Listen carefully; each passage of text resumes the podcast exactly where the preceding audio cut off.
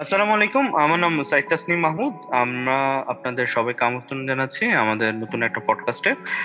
সেটা হচ্ছে প্রোকাস্ট্রেনের পডকাস্ট। আজকে আমরা এর থার্ড এপিসোড রেকর্ড করছি।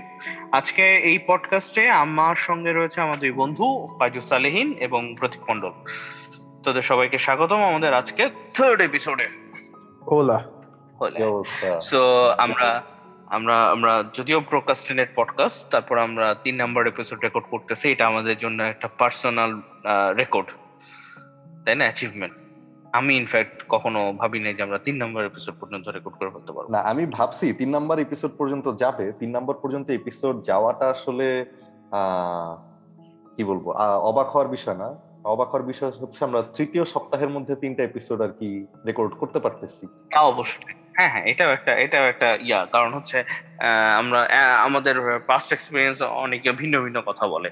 তো যাই হোক, আজকে আমাদের যে ডিসকাশনের টপিক সেটা হচ্ছে শাহজালাল বিজ্ঞান ও প্রযুক্তি বিশ্ববিদ্যালয়। আমাদের তিনজনের একটা কমন গ্রাউন্ড আমরা তিনজন, একজন, একজনকে চিনি আসলে যে জায়গা থেকে, মূলত সেটা হচ্ছে সাস্ট সাস্ট লাইফ এবং সাস্ট ক্যাম্পাস নিয়ে আজকে আমাদের পডকাস্টে আমরা আলোচনা করব।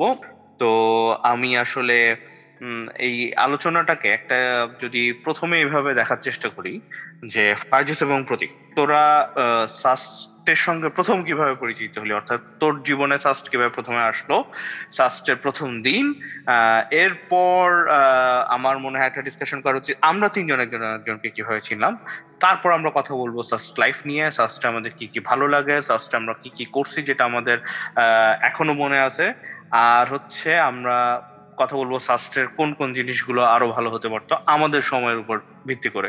আমি এখানে একটু বলে রাখা দরকার, আমরা হচ্ছে সাস্টের zero seven zero eight session অর্থাৎ টু থাউজেন্ড সেভেন এইট সেশনে আমরা তিনজনই সাস্টে ভর্তি হই। তো আমার মনে হয় ফাইজুস, শুরু কর। দোস্ত, আমার হচ্ছে সাস্টে আসারই কথা ছিল না। মানে খুব স্বাভাবিকভাবেই। মানে খুব ভালো কলেজে পড়তাম, নাক উঁচু ছিল হ্যাঁ? মানে বুয়েট ছাড়া আর অন্য কোথাও পড়ব মানে ঢাকা ভার্সিটিও মানে কখনো কল্পনা করি নাই হ্যাঁ? আরে বুয়েটেই হয়ে যাবে। মেডিকেলও চিন্তা করি ওভার কনফিডেন্স থাকলে যা হয় আর কি। তো যা হইল অ্যাডমিশন টেস্ট দিতে শুরু করলাম ফার্স্ট ধাক্কা খাইলাম যে তোর মেডিকেলে তিন নাম্বার তিন মার্কের জন্য আর কি হইল না হ্যাঁ? তারপরে খুব ধুমায় পড়াশোনা করলাম এক সপ্তাহ, বুয়েটাও হইল না তো এরপর থেকে যেখানেই পরীক্ষা দেই, সব জায়গায় হইতেছে ওয়েটিং লিস্টে হ্যাঁ মেরিট লিস্টে আর কোথাও আসি না। তো দিতে দিতে চুয়েট কুয়েট সব জায়গায় দিয়ে যেটা হইল যে মোটামুটি নাম হয়ে গেল যে ওয়েটিং ইঞ্জিনিয়ারিং ই থাকব আর কি আমি সারা জীবন। ওয়েটিং ইঞ্জিনিয়ার হয়ে যাব আর কি। তো এর মধ্যে সামহাও আর কি যখন আশা একদম ছেড়ে দিছি যে আর হচ্ছে ইঞ্জিনিয়ারিং এর আশা করে লাভ নাই, আমি হচ্ছে নেক্সট বছরের জন্য প্রিপারেশন নেই। যে ঢাকা ভার্সিটি হচ্ছে আগে কখনো গুনায় ধরতাম না, সেই ঢাকা ভার্সিটিতে সেকেন্ড বার আর কি ট্রাই করব। তো এই যখন গা ছাড়া ভাব দিয়ে দিলাম, তো ঢাকা ভার্সিটির পরীক্ষাও ওই বলা যায় যে ইঞ্জিনিয়ারিং তো চলেই গেছে, এখন দিলেই কি না দিলেই কি? গা ছাড়া ভাবে দিছিলাম সাস্টেডটাও তারপরে আর কি দিছি। তো কোন ধরনের টেনশন ছাড়া যখন দিছি, তখন দেখা গেছে দুটাতেই হচ্ছে মেরিট লিস্টে নাম চলে আসছে। হ্যাঁ তো ঢাকা ভার্সিটিতেও মোটামুটি ভালো সাবজেক্ট আর সাস্টে বলা যায় হচ্ছে যেই পজিশন ছিল খুব আহামরি কিছু না তবে সব সাবজেক্টই ওপেন ছিল আর কি। ইঞ্জিনিয়ারিং সবগুলো সাবজেক্টই ওপেন ছিল। তো ভাবলাম যেহেতু হচ্ছে ইঞ্জিনিয়ারিং করব তো সাস্টেই যাই। তবে সাস্টের আরেকটা ইয়ে ছিল যে আরেকটা ধারণা নিয়ে ধারণা ছিল যে একবার ঢুকলে নয় বছর আগে বের হওয়ার কোনো মানে চিন্তা ভাবনা করা ঠিক হবে না। হ্যাঁ কারণ তখন সাস্টে শুনছিলাম হ্যাঁ, হ্যাঁ, ছিল। মানে আমি যখন ঢুকছি তখন হচ্ছে আমার ডিপার্টমেন্টেই ছয়টা ব্যাচ ছিল আর কি। মানে অনার্সেরই ছয়টা ব্যাচ ছিল। আমরা হচ্ছে মনে হয় না আমরাই আমরাই সিক্স ব্যাচ ছিলাম আর কি। তো এই আর কি টু থাউজেন্ড টু ব্যাচ থেকে দেখতেছি। Two three four five six seven eight আমরা সপ্তম ব্যাচ সরি আমরা ষষ্ঠ ব্যাচ তো এই হচ্ছে আমরা আমরা ছিলাম হচ্ছে আমরা যখন ওয়ান ওয়ান তখন মানে আমরা তো জিরো সেভেন জিরো সিক্স ছিল হচ্ছে ওয়ান টু জিরো ফাইভ ছিল টু হ্যাঁ মানে দেড় বছরের মধ্যে তিনটা তিনটা ব্যাচ ঢুকে গেছে। হ্যাঁ হ্যাঁ। তো তারপরে আর কি যে ফার্স্টে আসলাম, এসে দেখলাম, ও আসার সময় কিন্তু হচ্ছে যে ভর্তি পরীক্ষা দিতে আসছিলাম। তো সারা রাত হচ্ছে আমি আর আমার কলেজের ফ্রেন্ড ইয়াসির, আমরা হচ্ছে পরীক্ষা কি দিব, আমরা হচ্ছে পুরা ওই, পুরা শহর হচ্ছে আমরা হাঁটাহাঁটি করছি আর কি। যে মেডিকেল ওসমানী মেডিকেলের ওখানে একটা জায়গায় উঠছিলাম, ওখান থেকে আমরা হেঁটে হেঁটে ইয়েতে গেলাম, মাজারে গেলাম, এদিক হাঁটলাম, ওদিক হাঁটলাম, কই জানি হচ্ছে গ্রিল চিকেন খাইলাম। তো এই আর কি এইসব করেই পরীক্ষা দিচ্ছি হয়ে গেছে সামহাও তো ইভেন যে ইয়ে নাই, আমাদের সময় যে নেগেটিভ মার্কিং ছিল না এমসিকিউতে এটাও আমি জানতাম না। না বুঝে হচ্ছে, বরঞ্চ কিছু আমি ছেড়ে দিছি যে নেগেটিভ মার্কিং হবে, এই ভয় হচ্ছে আমি কিছু এমসিকিউ হচ্ছে দাগাই নাই। হ্যাঁ তো তারপরেও হয়ে গেছে আর কি, কপালে থাকলে যা হয়। প্রতীক, কি অবস্থা? প্রথম প্রথম কাহিনী হচ্ছে তোর মতো অনেকটা। ওই, বুয়েটের টার্গেট করছিলাম। তো তোর মতো মানে এত ভালো স্টুডেন্ট ছিলাম না, কিন্তু তারপরেও আমার ইচ্ছা ছিল বুয়েটা ঢাকা ভার্সিটি এর বাইরে কোথাও দিব মানে দিব না তা না মানে এর দুইটার মধ্যে হয়ে যাবে এরকম। তো আমার হচ্ছে, আবার প্রথম দিকে যখন ওই ইঞ্জিনিয়ারিং কোচিং শুরু করলাম, তো পজিশন টজিশন ভালোই থাকতো, একশোর মধ্যে থাকতো, তো চিন্তা করলাম বুয়েটে তো হয়েই যাবে। পরে হচ্ছে যখন বুয়েটের পরীক্ষার কিছুদিন আগে কিছুদিন আগে বলতে সম্ভবত মাসখানেক আগে, তখন দুর্গা পূজা হইল দুর্গা পূজা ঠিক পর পরে আমার হলো টাইফয়েড তো ওই সময় আর মানে ইয়াটাও শরীর ভালো ছিল না প্রিপারেশন শেষ দিকে ভালো ইয়াও নিতে পারি নাই।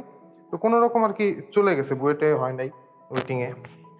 ঢাকা ভার্সিটিতেও খুব ভালো সাবজেক্ট পাই নাই মানে একদম শেষের দিকে। তো সবকিছু মিলায় জাহাঙ্গীরনগরে ফিজিক্সে হয়েছিল। এরকম ইয়াটিয়া মিলায় সাস্টে হচ্ছে পরীক্ষা দিতে গেছিলাম, মনে আছে, আমার ফ্রেন্ড মৃন্ময়, দুইজন কোনোদিন চা বাগান দেখিনি। তো চা বাগান দেখতে হবে, চা বাগান দেখার জন্য স্বাস্থ্য পরীক্ষা দেওয়া একটা ভালো। তো গেলাম, যাওয়ার পরে আমরা ইয়া করলাম সিট টিট পড়ল দুইজনের ওর পরীক্ষা ছিল হচ্ছে সকালবেলা, ওই আমাদের অ্যাপ্লাইড বায়োলজির যে ডিপার্টমেন্টগুলা। আর আমার ছিল হচ্ছে বিকেল বেলা তো বিকেলে গেলাম, আমার সিট পড়ছিল রাগিব র্যাবে রাগিব র্যাবে যাওয়ার পথে চা বাগান দেখে আমি খুশি যে আমার তো চা বাগান দেখা হয়ে গেছে। তো পরীক্ষা টরীক্ষা কি পরীক্ষা হয়েছে ওইটা ইস্যু না, আমি তাড়াতাড়ি আসলাম। মৃন্ময়ের এক ভাইয়ের বাসায় ছিলাম।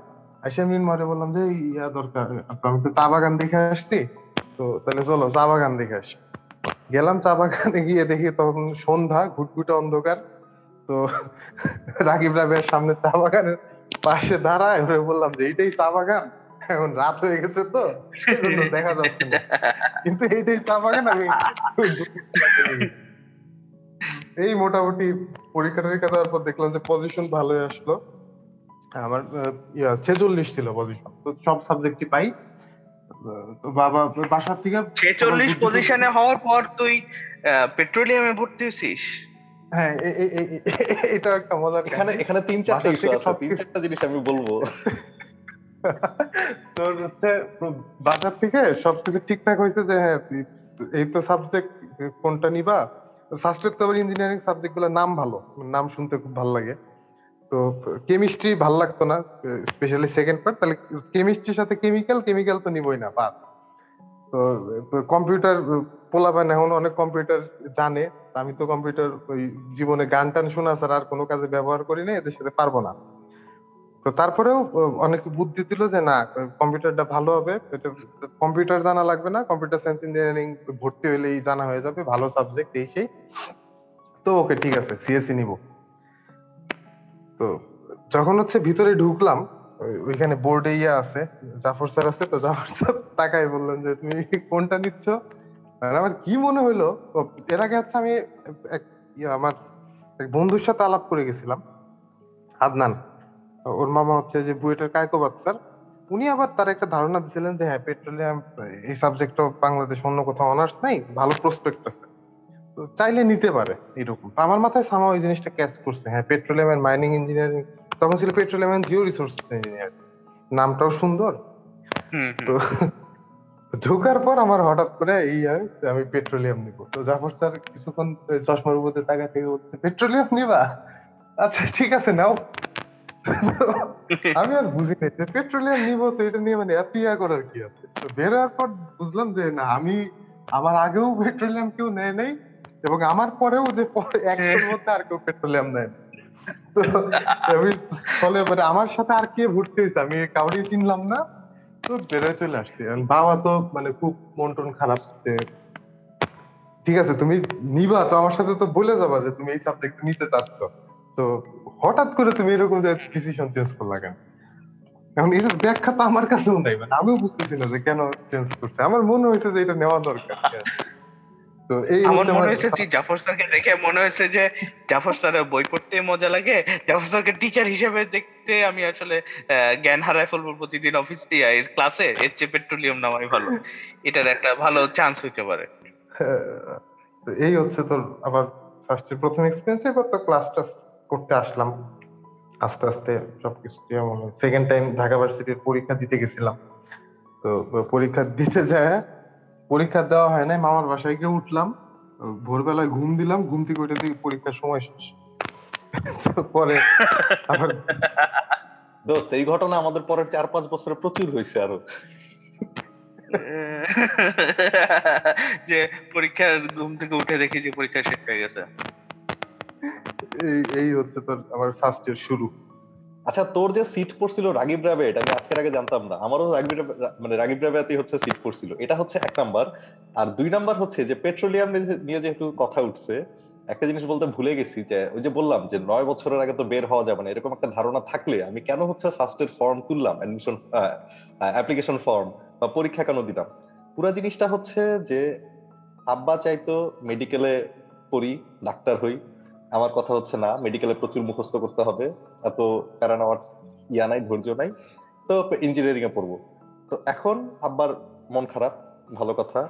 তো এর মধ্যে আব্বার কোন একটা কলিগ আব্বার তখন পোস্টিং ছিল সিলেটে হ্যাঁ? তো আব্বার কোন এক কলিগ এসে বলছে যে সাস্টে তো নতুন একটা ডিপার্টমেন্ট খুলছে পেট্রোলিয়াম ইঞ্জিনিয়ারিং এখন পেট্রোলিয়াম ইঞ্জিনিয়ার মানে তো টাকাই টাকা হ্যাঁ? তো এই থেকে আব্বা হ্যাঁ আমাদের প্রত্যেক মন্ডলের টাকাই টাকা। হ্যাঁ। তো সেইখান থেকে আমি জানি না টানি না কিছু না। আব্বা হচ্ছে নেক্সট যখন ঢাকা আসলো এসে হচ্ছে হাতে ফর্ম ধরাই দিল এই যে সাস্টের ফর্ম আমি তো ফর্ম পূরণ করতে ইচ্ছুক না হ্যাঁ? তো বলল যে পেট্রোলিয়াম ইঞ্জিনিয়ার একটা ভালো সাবজেক্ট আছে। দেখো হয় নাকি? কোথাও তো হইতেছে না ওয়েটিং ইঞ্জিনিয়ার হয়ে থাকতেছো দেখো এখানে হয় কিনা। অনেক কম্পিটিশন হবে পেট্রোলিয়াম পাইতে হইলে। ভালোভাবে পরীক্ষা দিও। তো এই পেট্রোলিয়ামের সূত্রপাত থেকে আসলে আমার মানে সাস্টের সাথে ইন্ট্রোডাকশন আর কি গ্রেট যাক একজন পেট্রোলিয়ামে সিএসসি তে পড়তে গিয়ে পেট্রোলিয়ামে ভর্তি হয়েছে আরেকজন পেট্রোলিয়ামে পড়তে গিয়ে কেমিক্যাল ইঞ্জিনিয়ারিং এ ভর্তি হয়েছে. আরেক ও কেমিক্যাল ইঞ্জিনিয়ারিং এর কাহিনী আছে। আমার যে আমাকে হচ্ছে কলেজে হচ্ছে কলেজে থাকার সময় যেই দুইজন হচ্ছে পড়াতেন আহ, বুয়েটের দুইজনেরই হচ্ছে দুইজনই হচ্ছে আবার কেমিক্যাল ইঞ্জিনিয়ারিং এর। তো ওনা ওনারা হচ্ছে আমাকে হচ্ছে অঙ্ক করতে দিয়ে নিজেরা হচ্ছে যে ল্যাব রিপোর্ট করতো বা হচ্ছে প্র্যাকটিস করতো বা যাই করতো, পড়াশোনা করতো, ওটা দেখে আমি মোটামুটি শিওর ছিলাম যে জীবনে আর যে ইঞ্জিনিয়ারিং আমি ঢুকি কেমিক্যাল ইঞ্জিনিয়ারিং আমি ঢুকবো না। হ্যাঁ এটা অসম্ভব। তো ওই যে পরে হচ্ছে যেটা হলো আব্বা হচ্ছে চায় পেট্রোলিয়াম ইঞ্জিনিয়ারিং আমি চাই সিএসসি নিতে। আমিও সিএসসি কিন্তু ফার্স্ট চয়েস ছিল, ঠিক আছে? কিন্তু এখন আব্বার কথা হচ্ছে যে প্রচুর সিএসসি ইঞ্জিনিয়ার আগানে বাগানে ঘুরতেছে, চাকরি কই হ্যাঁ? তো বিষয়টা এরকম লেভেলে চলে গেছে যে দরকার হলে মানে কি বলে, তুমি হচ্ছে ন্যাশনাল কলেজে বাংলা ইংলিশ নিয়ে পড়ো। কিন্তু যদি তুমি সিএসসি নাও, এই ঘরের ভাত তোমার নসিবে আর থাকবে না। হ্যাঁ? তো এই টানাটানিতে, ও, এর মধ্যে আবার আব্বা বলছিল যে সিভিল ইঞ্জিনিয়ারিং নাও। হ্যাঁ? সরকারি চাকরি টাকরির কিছু তো হচ্ছে ইয়া আছে স্কোপ আছে। আমার কথা হচ্ছে না, আমি যদি সিএসসি নিতে না পারি, আমি হচ্ছে পিএমইও নিব না, আমি হচ্ছে সিভিলও নিব না। তো যখন হচ্ছে ইয়েতে ঢুকলাম রুমে ঢুকলাম যে আমি কোন সাবজেক্ট নিব, তখন পর্যন্ত আমি জানি না। জাফর স্যার যখন আমাকে জিজ্ঞেস করছে, তো, যে কোন সাবজেক্ট নিবা তুমি? তখন পর্যন্ত আমি জানি না। আমার জাস্ট মনে হয়েছে কি আছে জীবনে? স্যার কেমিক্যাল নিব। হ্যাঁ তো এইভাবে হচ্ছে কেমিক্যালে আসা। না সিভিল হইল, না পেট্রোলিয়াম হইল, না সিএসসি হইল আর কি। ইনফ্যাক্ট এখানে আমার একটু মজার ইয়ে বলি। আমার ইনফ্যাক্ট ইঞ্জিনিয়ারিং পড়ার কোনো ইচ্ছা ছিল না। মানে আমি নটরডেমে সেকেন্ড ইয়ারে থাকতে আমি ডিসাইড করছি যে আমি যেহেতু ডিবেট করতাম, তো আমার খুব ইকোনমিক্স সাবজেক্টের প্রতি একটু টান ছিল যে আমি ঢাকা ইউনিভার্সিটি ইকোনমিক্সে পড়ব। তো এবং সেকেন্ড ইয়ারে আমার মোটামুটি আমার মোটামুটি পুরো শিক্ষা জীবনে আমার রেজাল্ট সব খুবই খারাপ। সেকেন্ড ইয়ারটা মানে একদম সেটা মানে চেরি অন দ্য টপ বলা যেতে পারে। পরে অবশ্য গ্রাজুয়েশন লেভেল প্রুফ করছে চেরি অন দ্য টপের উপর আর একটা টপিং দেওয়া যেতে পারে। তো রেজাল্ট খারাপের তো the thing is that after আমার এইচএসসি আমার প্ল্যান ছিল আমি হয় আমি ঢাকা ইউনিভার্সিটিতে যদি ডি ইউনিটে ভালো সাবজেক্ট না পাই প্যারালালি আমি আইবি এর জন্য পড়ব। আর বাসা থেকে যেহেতু একটা ইয়া থাকে, সেহেতু আমি কোচিং ইঞ্জিনিয়ারিং কোচিং পড়লাম। তো আলটিমেটলি আমার রেজাল্ট খারাপ হওয়ার কারণে আমি বুয়েটের আসলে যে ক্যাটাগরি ওই ক্যাটাগরি আঠারো পেতে হয়, বিষয়ের মধ্যে ওটা পাইনি। তো ভালো কথা, আমার এটা নিয়ে খুব একটা দুঃখ, কষ্ট নেই, বইটা পড়া নিয়ে খুব একটা কখনো ইচ্ছাও ছিল না। মুশকিল যেটা হলো, আমি আসলে কোনো জায়গায় চান্স পেলাম না। আমার এখনও মনে আছে যে আমাদের সময় পরীক্ষাটা এরকম ছিল, তেইশ তারিখ ছিল আইবিএ তে পরীক্ষা, এবং তেইশ তারিখে আবার টেক্সটাইল ইঞ্জিনিয়ারিং পরীক্ষা ছিল, তো আমি আইবি এর পরীক্ষা দিলাম। চব্বিশ তারিখ ছিল কুয়েটের পরীক্ষা, এরপর পঁচিশ তারিখ ছিল রুয়েটের পরীক্ষা আমার বাবা আমাকে নিয়ে বেসিক্যালি আজকে খুলনা, কালকে রাজশাহী, পরশু চিটাগং এরকম করে প্রচুর ঘুরছে। এবং আমার দুটো জিনিস আমরা, আমি ডিসাইড করছিলাম যে যদি যে চুয়েট, কুয়েটে পরীক্ষাও দেই, আমি আসলে সিভিল ইঞ্জিনিয়ারিং পড়ব না। সিভিল ইঞ্জিনিয়ারিং সাবজেক্টের প্রতি আমার একটা অন্যরকম ইয়ে আছে যে এই- এই রাজমিস্ত্রির মতো কাজ করতে হবে হয়তো মানে এই ধরনের একটা প্রিনপশন ছিল। আর একটা যেটা ছিল যে আমি সাস্টে পড়ব না। কারণ বাবা যখন আমাকে সাস্টের ফর্মটা এনে দেয়, আমার আসলে ফর্মটা পছন্দ একটা হয়নি, কোনো একটা কারণে। আমার ফর্মটা কেন জানি ফর্ম দেখে ভালো লাগে না শাহজালাল বিজ্ঞান ও প্রযুক্তি বিশ্ববিদ্যালয়ে মানে ফর্মটার প্রতি আমি কোনো ধরনের আকর্ষণ বোধ করিনি। তো আমি ফর্ম ফিল আপ করার ছিল, আমি ফিল আপ করে দিয়েছি, কিন্তু আমার মনে হচ্ছে যে আমি আর যেখানে যে ভার্সিটিতে পড়ি সাস্টে পড়ব না যে সাবজেক্টেই পড়ি সিভিলে পড়ব না। তো আলহামদুলিল্লাহ যেদিন কিন্তু তোর এই জিনিসটা হচ্ছে আমলে নিছে। ওই ভর্তি ফর্ম জিনিসটাই উঠাই দিছে দেশ থেকে। ভর্তি ফর্ম জিনিসটা উঠে দিচ্ছে আমি জানি না আমার আসলে যে ফর্ম বিহীন ভর্তি পরীক্ষার পিছনে আমার ঘৃণার অবদান কিছুটা থাকতে পারে। মজার ব্যাপার হচ্ছে আমাদের পরীক্ষা ছিল হচ্ছে গিয়ে পৌনে তিনটায় বা আড়াইটায় এরকম একটা সময় আমাদের ইঞ্জিনিয়ারিং ডিপার্টমেন্টে আমি ওই দিন সকাল ছটা বাজেও ঢাকা। এবং আমি ভোরে ঘুম থেকে উঠবো কিনা আর দ্বিতীয়ত হচ্ছে আমি বলছি দূর শাস্ত্র পরীক্ষা দিব না। তো আম্মু বলতেছে, ফর্ম ফিল আপ করছ, যাও, পরীক্ষা টরীক্ষা দিয়ে আসো। তো আমরা কিন্তু আমার ছোটবেলায় কিন্তু আমি সিলেটে ছিলাম চার বছর। তো বাবাও যাবে সঙ্গে, ঘুরে আসলাম। আচ্ছা ঠিক আছে, ঘোরার জন্য আমি সিলেট উঠলাম। তখন পর্যন্ত এমন না যে আমি চার পাঁচটা জায়গায় চান্স পেয়ে বসে আছি বলে শাস্ত্র পরীক্ষা দিচ্ছি না। আমার আসলে শাস্ত্র ভর্তি হওয়ার কোনো ইচ্ছে ছিল না। এবং আলটিমেটলি যেটা দেখা গেল, আমি বাংলাদেশের কোথাও আর চান্স পেলাম না, কোথাও না ইভেন দেন কোনো ওয়েটিং লিস্টও নাই। একমাত্র সাস্ট সাস্টার ওয়েটিং লিস্টে আছি। ওয়েটিং লিস্টের একদম শেষের দিকে মানে এরকম অবস্থা যে আমি ভয় পাচ্ছি আমি সাবজেক্ট পাবো কিনা। যেই মুহূর্তে আমার ডাক আসবে, তখন মাত্র দুইটা সাবজেক্টের সিট ফাঁকা আছে, একটা হচ্ছে সিভিল ইঞ্জিনিয়ারিং আর একটা হচ্ছে পেট্রোলিয়াম পেট্রোলিয়ামে তখনও মোটামুটি ম্যাক্সিমাম সিট খালি আছে। প্রতীক যেটা বলছে সেটা আসলে সত্যি। মানে সব মানুষজন কোনো সাবজেক্ট না নিয়েও বের হয়ে আসতেছে কিন্তু পেট্রোলিয়াম নিচ্ছে না কোনো একটা কারণে। তো আমার হাতে এই দুটা সাবজেক্ট অপশন ছিল। এবং আমার তখন মনে হয়েছিল যে মাটির নিচে কি আছে সেটার উপর বিশ্বাস রাখার চাইতে মাটির উপরে কি আছে সেটার উপর বিশ্বাস রাখি। ফি সাবিল্লা বলে সিভিল ইঞ্জিনিয়ারিং নিয়ে নিলাম। তো যেই সাস্টে আমি পড়ব না বলে সিদ্ধান্ত নিয়েছিলাম, সেই সাস্টেই পড়লাম। জীবনেও সিভিল ইঞ্জিনিয়ারিং পড়ব না বলে যে সিদ্ধান্ত নিয়েছিলাম, সেই সিভিল ইঞ্জিনিয়ারিং এ আমাকে আলটিমেটলি পড়তে হলো। সো আজকে আমাদের তিনজনের ডিসকাশন থেকে এটা মোটামুটি বোঝা যাচ্ছে। মানে কেউ যদি ভবিষ্যতে সাস্টে ভর্তি হতে চায় আমাদের ডিসকাশন শুনে, তার আসলে উচিত হবে প্রথমে ডিসাইড করা যে, আজ যাই হোক, আমি সাস্টে ভর্তি হব না। তাহলে সাস্টে চান্স পাওয়ার একটা অপরচুনিটি তৈরি হতে পারে। কি বলিস তোরা? এবং হচ্ছে যে এটাও ইয়ে করতে হবে যে তার যদি কোনো সাবজেক্টের প্রতি ফ্যাসিনেশন থাকে তার মনে মনে এটা বিশ্বাস করতে হবে যে আমি আর ফার্স্টে ভর্তি হই যেখানে আমি আর যাই হোক- এই সাবজেক্টে পড়ব না। ওই সাবজেক্টটা পড়ব না। সো আলটিমেটলি এটা এটা এখন ওয়েল এস্টাবলিশ সো এইসব টেনিস স্কুলের কোচিং টোচিং করে কোনো লাভ নেই। আমাদের এখন একটা ওয়ান মিনিটের ইয়া দেওয়া উচিত। ট্রেনিং দেওয়া উচিত যে সাস্টে ভর্তি হতে চাও যা খুশি তা করো। কিন্তু ডিসাইড করবা তুমি সাস্টে ভর্তি হতে চাও না এবং তুমি যে সাবজেক্টটাতে পড়তে চাও সেই সাবজেক্টটা ভর্তি হতে চাও না। দ্যাটস ইট তাইলে হয়ে যাবে স্কুল আমাদের সময় কিন্তু মানে অধিকাংশ ছেলেমেয়ের কিন্তু এই একই রকম এক্সপিরিয়েন্স শুনছি যে যারা ভাবছে যে আরে দূর ঘুরে আসি সিলেট একটা ঘোরার জন্য ভালো জায়গা পরীক্ষা টাইম নেই এই দেখবি যে অধিকাংশ মানে এরকম এরাই টিকছে মানে কেউই টার্গেট Exactly. ইনফ্যাক্ট স্বাস্থ্য কেউ টার্গেট করতো এক্স্যাক্টলি তবে দোস্ত একটা জিনিস কিন্তু আমরা ভুলে যেতেছি যে সবাই কিন্তু আমাদের মতো লুজার না। মানে ভালো মানে ভালো মেধার লোকজন আছে ঠিক আছে? সবাইকে আমাদের মতো লুজার ভাবলে কিন্তু সমস্যা। হ্যাঁ একটা জিনিস আমার ধারণা মানে আমাদের পরবর্তীতে অনেকেই শাস্ত্রে ভর্তি হয়েছে যারা আসলেই মানে আমাদের আগেও ভর্তি হয়েছে হয়তো। হ্যাঁ। টার্গেট নিয়ে ভর্তি হয়েছে দোজ পিপল জিনিয়াস পিপল হ্যাঁ ম্যাথ হ্যাঁ, অলিম্পিয়াড হ্যাঁ। চ্যাম্পিয়ন এন্ড আদার্স হ্যাঁ এ- এ- আসলে জিনিয়াস টাইপের ছেলেপেলে ভর্তি হচ্ছে। সো আমার মনে হয় যে আমরাই সম্ভবত সাস্টার লাস্ট কুলাঙ্গার ব্যাচ আর কি। হ্যাঁ হ্যাঁ। এই যে প্রতীক একটা জিনিস বলো না যে যারা ভর্তি হয়েছে বেশিরভাগই দেখা গেছে ঘুরতে এসে ভর্তি হয়েছে হ্যাঁ? ওই যে খুশি খুশিতে ঠেলায় ঘুরতে ঘুরতে আর কি। একটা জিনিস হচ্ছে কিন্তু হ্যাঁ, হ্যাঁ। হ্যাঁ আমাদের তিনজনের ইয়েতেই যদি বলি যার অন্য কোথাও হয় নাই বাট একেবারে হয়তো ফেলে দেওয়ার মতো না। মানে অ্যাটলিস্ট আমার কথা না বলল বাকি দুজনের কথা বলতে পারি। যেমন প্রতীক। প্রতীক যদিও বলছে যে আমার মতো জিনিয়াস নাকি ব্রিলিয়ান্ট নাকি সে ছিল না। বাট সে কোচিং এ নাকি সে হচ্ছে পঁয়তাল্লিশ পঞ্চাশের মধ্যে থাকতো। আরে বাট আমি পাঁচ হাজারের মধ্যে থাকতাম না ওমেকায় তুই কি কি বললি এটা? যে আমার মতো ব্রিলিয়ান্ট এটা এটা এটা এটা আমার আমার এটা আমি বলি হচ্ছে আমার নটরডেমের রেজাল্টের ক্ষেত্রে। আমাদের সময় যে ছেলেটা ফার্স্ট হয়েছিল সে মানে ফার্স্ট ইয়ার হাফ ইয়ারলিতেও ফার্স্ট হয়েছিল ফার্স্ট ইয়ার ফাইনালেও ফার্স্ট হয়েছিল এবং টেস্টেও ফার্স্ট হয়েছিল। হ্যাঁ। আমি তোর নামটা মনে আছে কিনা ছেলেটার। আম, বলতাম যে ও দেড় বছর মিলে ফার্স্ট হয়েছে তিনবার। খুব সম্ভবত। সে বলতেছে আমি বলতেছিলাম যে সে দেড় বছর মিলে ফার্স্ট হয়েছে তিনবার আর আমি টেস্টেই ফার্স্ট হয়েছি চারবার এগারোশো এগারো আমার সিরিয়াল ছিল। দোস্ত দোস্ত আমি এগারোশো বারো ছিলাম টেস্টে শিট ওহ কংগ্রেচুলেশনস কংগ্রেচুলেশন আমার র্যাঙ্কিং শুরু ছিল ছয়শো পঁয়ত্রিশ থেকে এরপরে গেল নয়শোতে হ্যাঁ শেষমেশ গিয়ে এগারোশো বারো। এবং আমি ভাবছিলাম যে আমার পরে থেকে মনে হয় এক সাবজেক্ট ফেল দুই সাবজেক্ট ফেল শুরু হয়েছে। তোরা তোরা রোল নাম্বার খুঁজে পাইলে কীভাবে ওই সিরিয়ালে তোদের? আমরা পিছন থেকে খোঁজা শুরু করছি। না আমাদের হচ্ছে যে স্কুলের মতো ওই রিপোর্ট কার্ড পাঠায় দিত আর কি বুঝছ?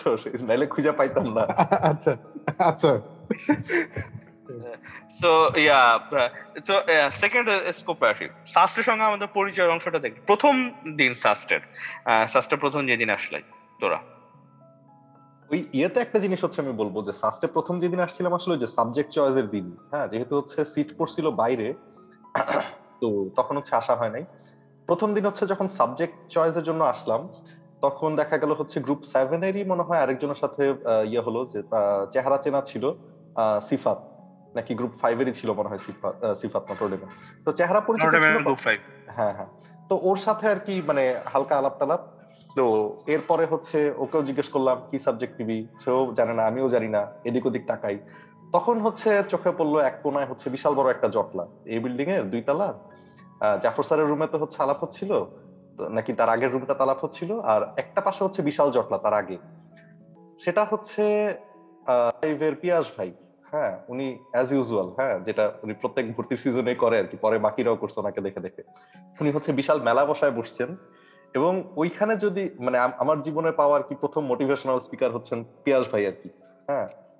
ওনার পাঁচ মিনিটের লেকচার শুনলে কেউ আইপি না নিয়ে জীবনে আর কোনো কিছুর কথা সে চিন্তাই করতে পারবে না হ্যাঁ? তো এইটাই হচ্ছে আর কি মানে সাস্টের সাথে আমার প্রথম পরিচয় কোনো ইয়েকে তো হচ্ছে চিনি নাই তখন। ফ্রেন্ডদের সাথে তো মানে কে কোন সাবজেক্ট নিচ্ছে ওটা তো হচ্ছে দেখার ইয়ে হয় না কারণ তখন হচ্ছে বিশাল লম্বা লাইনে আর কি দাঁড়ানো লাগতো ব্যাংকে অমুক রশিদ তমুক রশিদের জন্য টাকা জমা দেওয়ার জন্য আর কি অমুক ফি তমুক ফি ওই গ্যাঞ্জামে আর করা রোদের মধ্যে আর কি ইয়া করা হয়নি। আর প্রথম দিন যেটা আরেকজন হচ্ছে পাইছিলাম যে যেদিন ক্লাস করতে গেলাম। তো ক্লাস না ওরিয়েন্টেশনের দিন। ওরিয়েন্টেশনের দিনে প্রথম দিন হচ্ছে চোখে পড়ল হচ্ছে মুকুল ভাইকে হ্যাঁ? যে আরে আচ্ছা। বাপ রে বাপ এরকম গরিবের তাহসান হ্যাঁ? ফার্স্টেও আছে। তো ভাই আর কি আমাদের ওরিয়েন্টেশন প্রোগ্রামের হোস্ট এখানে একটু কন্টেক্ট দেওয়া দরকার। মুকুল ভাই হচ্ছে আমাদের টু থাউজেন্ড সিক্স সেভেন সেশনে কেমিক্যাল ইঞ্জিনিয়ারিং ডিপার্টমেন্টের তৎকালীন বর্তমান এবং সম্ভবত অনাদিকালের জন্য একটা মানে স্ট্যান্ডার্ড লেভেল অফ ক্রাশ মানে একটা মানুষ এই মানুষটা উপর ইজিলি ক্রাশ খেতে পারে প্রয়োজন ছাড়াও ক্রাশ খেতে পারে। ভাই ভাই দুই বছর আগে ইয়েতে আসছিলেন রিউনিয়নে আসছিলেন ডিপার্টমেন্টের তখনও ওনার আশেপাশে ওই ওই ওই ওই ক্রাউডই কিন্তু আছে ঠিক আছে? ভাই এখনও ক্রাশ যাই হোক। তো আমি তো ওখানে দেখে ইন্টারেস্ট আরে এরকম একটা ডিপার্টমেন্টে এরকম স্মার্ট লোকজন হচ্ছে থাকতে পারে। তো উনি ফার্স্টে হচ্ছে যা বললেন, পাঁচ দশ মিনিট অনুষ্ঠান শুরু করা। তো এরপরে যিনি আসলেন, শামিম স্যার।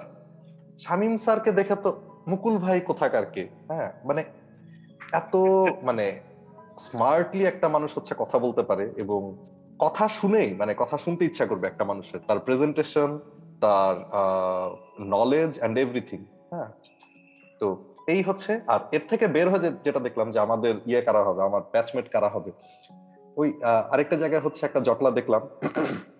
জটলার মধ্যমণি হচ্ছে গিয়ে দেখলাম আমাদের বন্ধু শাহরিয়ার হাবিব। হ্যাঁ শাহরিয়ারের প্রথম দিনের চেহারা ছিল ভয়ঙ্কর। সে এমনিতেও কিন্তু দেখতে লম্বা চওড়া হ্যাঁ তাকে দেখলেই ভীতিকর মনে হতে পারে। খুবই ভালো মানুষ তবে দেখ- দেখলে ভীতিকর মনে হতে পারতো। তার থেকে বড় জিনিস সে হচ্ছে ব্যাটম্যানের যে হার্ভিডেন্ট ছিল না মুখ পুড়ে যাওয়ার পরে এক সাইড ঠিক আছে হুম আরেক সাইডে কিছু নাই। হ্যাঁ হ্যাঁ হ্যাঁ হ্যাঁ। প্রথম দিন সে হচ্ছে ওই অবস্থায় আসছিল। সে বাইক অ্যাক্সিডেন্ট করে মানে সে ভর্তি পরীক্ষার পরে হচ্ছে বাইক অ্যাক্সিডেন্ট করছিল। তার মুখের এক পাশে হচ্ছে চামড়া টামড়া কিছু ছিল না। এই হচ্ছে আমার স্বাস্থ্যের পরিচয় হওয়া প্রথম বেচারা। আর কি হ্যাঁ। কনফিডেন্ট প্রতীক? আমার আসলে আহ, প্রথম দিকের মেমরি গুলো ওরকম আসলে অতটা খেয়াল নাই। আসছিলাম ভর্তি মানে যেদিন ভর্তি হলাম ওই দিনকার কথা মনে আছে যেটা ওই সময় বললাম। তো এরপরে ক্লাস আমি সম্ভবত সপ্তাহখানেক পরে শুরু করছিলাম। আমি উঠছিলাম হচ্ছে ম্যাথমেটিক্স এর সম্ভবত জিরো টুর এক বড় ভাই নিখিল দা উনি হচ্ছেন মানিকগঞ্জের ছিলেন মানিকগঞ্জ বাড়ি তো ওই পারিবারিক সূত্র ধরে পরিচিত ছিল ওনার ওখানে গিয়ে উঠলাম প্রথমে ওইখান থেকে ক্লাস করলাম। পরে হচ্ছে আমাদের মদিনা মার্কেটের সেই নুনুমিয়া ভবনের পাঁচতলায় গিয়ে উঠলাম পরে। তো এইখানে হচ্ছে ওই যে ফা- যেটা বলল ফার্স্টের আমাদের ব্যাচের ইনফ্যাক্ট প্রায় সবারই এরকমই এক্সপিরিয়েন্স হবে। যারা ক্যাম্পাসে একটু ঘোরাফেরা করছে, আমাদের ইমিডিয়েট সিনিয়র ব্যাচে ছিল জাহাঙ্গীর ভাই, ইমন ভাই, সুমন ভাই মানে এটা তো কোনো কথাই হয় না। এরপর ওইদিকে এর ইমিডিয়েট সিনিয়র ব্যাচে ছিল মুক্ত ভাই, আসাদ ভাই সানি ভাই, তানভীর ভাই মানে ওনাদের জোস একটা ব্যাচ সব মিলে এর উপরে ছিল জাহিদ ভাইরা। তো হিমেল ভাই, সবকিছু মিলে মানে ডিপার্টমেন্টের মানুষগুলোর অসাধারণ লাগতো। ব্যাচমেট তো মানে তোরা সব চিনিস ফারুক তানজিদেরা রাকিব। তো সবকিছু মিলে মনে হলো যে না এই জায়গাটা মানে আমার পছন্দ হয়েছে এবং এই জায়গাটা আমি এনজয় করতেছি। তো আর আমাদের ডিপার্টমেন্ট যেহেতু ছোট ছিল, ফলে যেটা হয়েছে যে যে কোনো ইভেন্ট হইলেই আমরা পার্টিসিপেট করতাম সবাই একসাথে হই হুল্লার করে। তো সবকিছু মিলায় এই যে ভালো লাগাটা তৈরি হয়ে গেল যে যেটা বলছিলাম যে সেকেন্ড টাইম যে ঢাকা ভার্সিটির পরীক্ষা দিতে গেছিলাম এটা আসলে ঠিক মানে পরীক্ষা বসলেও টিকতাম এরকম না আর টিকে গেলেও পড়তে না। যা ভর্তি হতাম কিনা এটা আমি আসলে নিশ্চিত না। তো সবকিছু মিলে মানে ক্যাম্পাসটা প্রথম দিকে এত ভালো লাগল এটা পরে মানে আমি বুয়েটে চান্স পাইছি কি পাইনি এগুলার মানে একেবারেই বদার করে ইনফ্যাক্ট ফার্স্ট সেমিস্টার আ- আমি বাকিটা ভুলে গেছি। তাহলে আমি যদি তোরে তোকে জিজ্ঞেস করি মানে সাস্ট ক্যাম্পাসের সে আমি যদি তোকে বলি যে চারটা পাঁচটা ভালো দিক বলতে সে তো চার বছর বা পাঁচ বছর সাস্ট ক্যাম্পাসে থাকার এক্সপিরিয়েন্স থেকে সাস্ট ক্যাম্পাসের আসলে ইউএসপি গুলো কি কি? একটা ইউএসপি আমি বলতে পারি যেহেতু সবাই হচ্ছে সেকেন্ড টাইমারের চিন্তা ভাবনা করছিলাম সেকেন্ড টাইম চিন্তা ভাবনা করছিলাম।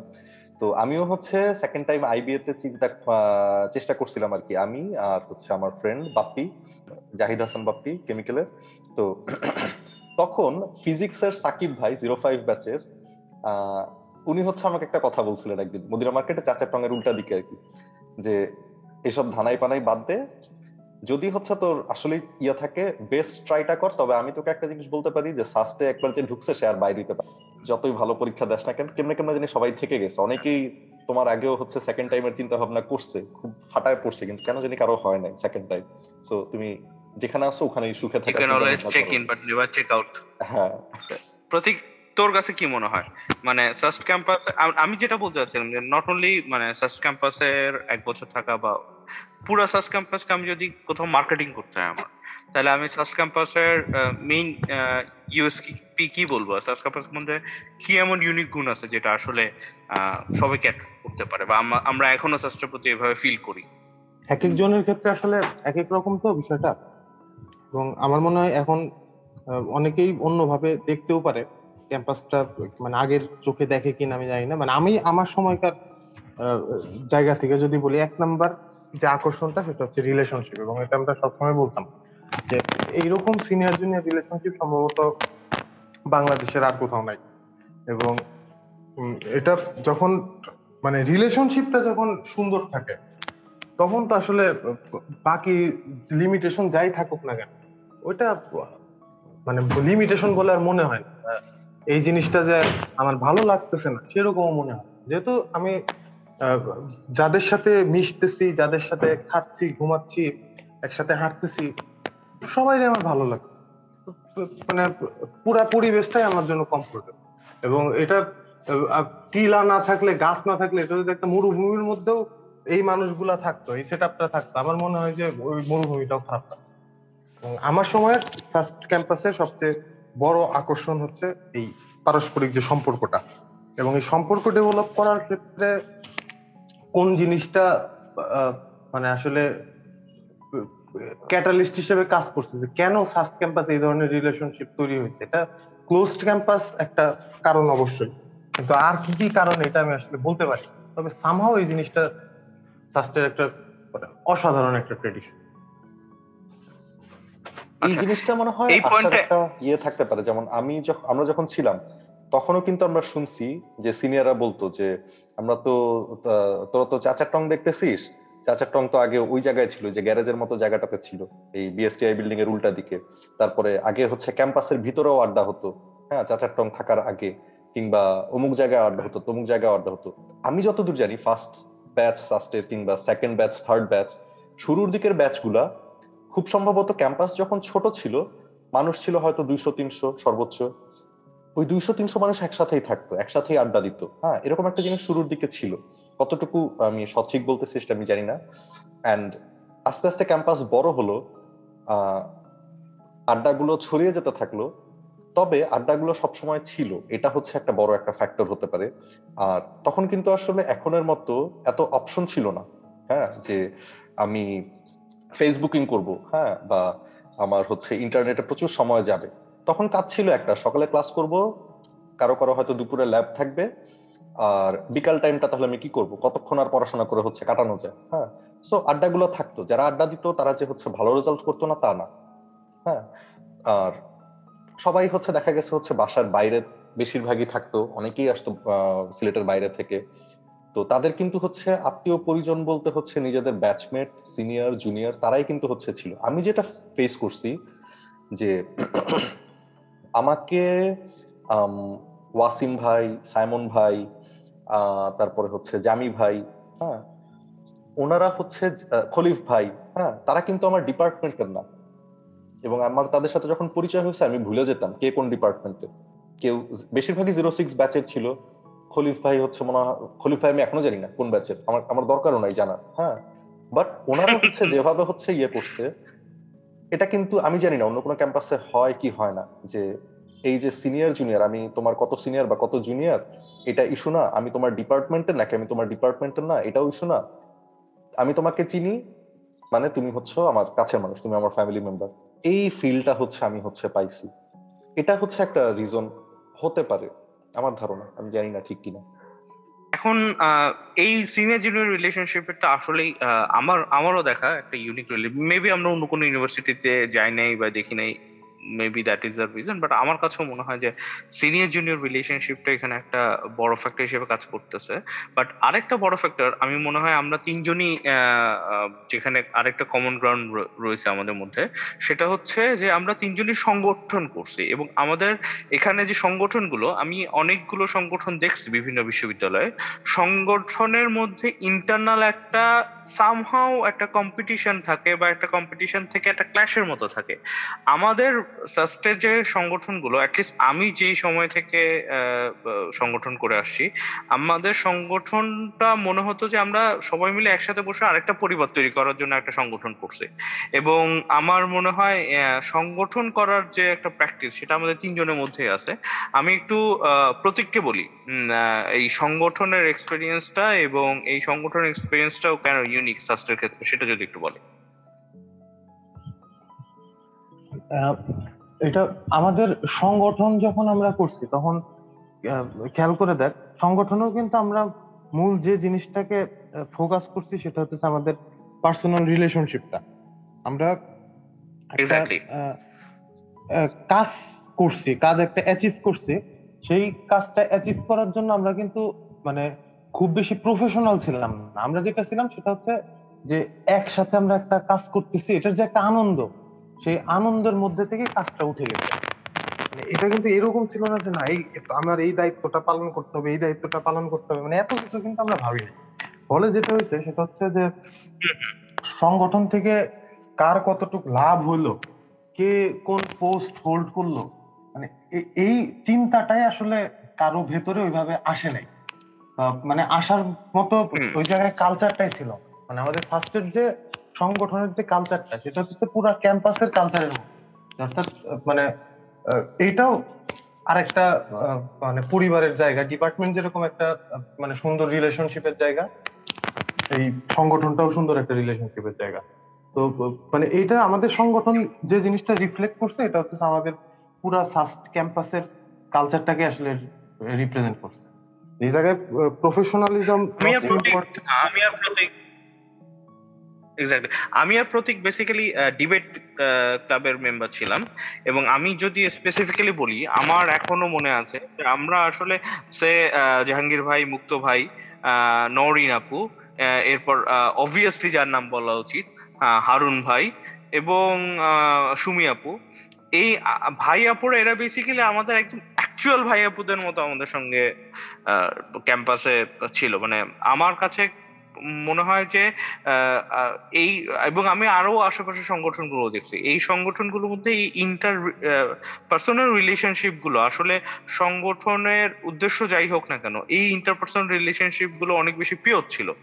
এবং প্রতীক, আমার মনে হয় এ ব্যাপারে একদম একমত হবা যে এই রিলেশনশিপগুলো এই জায়গায় না থাকলে আসলে হয়তো এই ক্যাম্পাসে ছোট ছোট সংগঠনগুলো করা আমাদের কোনো সংগঠন কিন্তু মানে জাইগ্যান্টিক লেভেলে বিশাল কোনো সংগঠন না সবগুলো সংগঠনই মোটামুটি একটা ঘরোয়া পরিবেশে মানে একটা মোটামুটি মাঝারি সাইজের সংগঠন কিন্তু এই মাঝারি। সাইজের সংগঠনগুলোতে আমাদের থ্রাইভ করা বা আমাদের যেমন আমার পার্সোনালি মনে আছে আমি বিভিন্ন ডিবেট কম্পিটিশনে যেতাম এবং প্রথম রাউন্ডে হেরে আসতাম। মানে যদি আমরা সংগঠনের সাফল্যের কথা চিন্তা করি, যথেষ্ট মানে ডিমোটিভেটেড হওয়ার মতো ঘটনা ঘটতো। কিন্তু তারপরও আমার কাছে মনে হতো যে, না, আমি মানুষগুলোর সঙ্গে বিকালবেলা সময় কাটানোর জন্য হলো আরেকবার যাব। সো আমার কাছে এটা সবসময় মনে হয় যে, আমাদের ইন্টারপার্সোনাল রিলেশনশিপগুলো আসলে এই সংগঠনগুলোকে টিকায় রাখা বা সংগঠনগুলোতে আমাদের সময়গুলোকে ভালো রাখা এর পিছনে একটা বড় ক্যাটালিস্ট হিসেবে কাজ করছে। ফাইজুস, তোমার সংগঠনের গল্প বলো। আমার সংগঠনের গল্প বলার আগে আমি হচ্ছে তোদের সংগঠনের একটা ফ্যাক্ট হচ্ছে বলি, যেটা হচ্ছে প্রায় সময় হারায় যায় বা এখন হয়তো বিস্তৃত হয়ে গেছে হ্যাঁ? তো যেটা হচ্ছে যে যখন বাংলাদেশে ইন্টারনেট সহজলভ্য ছিল না, দুই হাজার সাত, আট, নয় সালের দিকে তখন কিন্তু বাংলাদেশের যে হাতে গোনা একটা দুইটা ভাইরাল ভিডিও ছিল তার একটা ভাইরাল ভিডিও কিন্তু মানে তোদের সংগঠনের ছিল। যে আঞ্চলিক বিতর্ক হ্যাঁ? আমি চিটাঙের আঞ্চলিক গ্রামে গঞ্জে ঠিক আছে? একদম মানে প্রত্যন্ত অঞ্চলে হয়তো একজনের একটা কম্পিউটার আছে হ্যাঁ? ওই কম্পিউটারে সে হচ্ছে যে মোবাইলে এমপি থ্রি গান লোড করে না মোবাইলে না।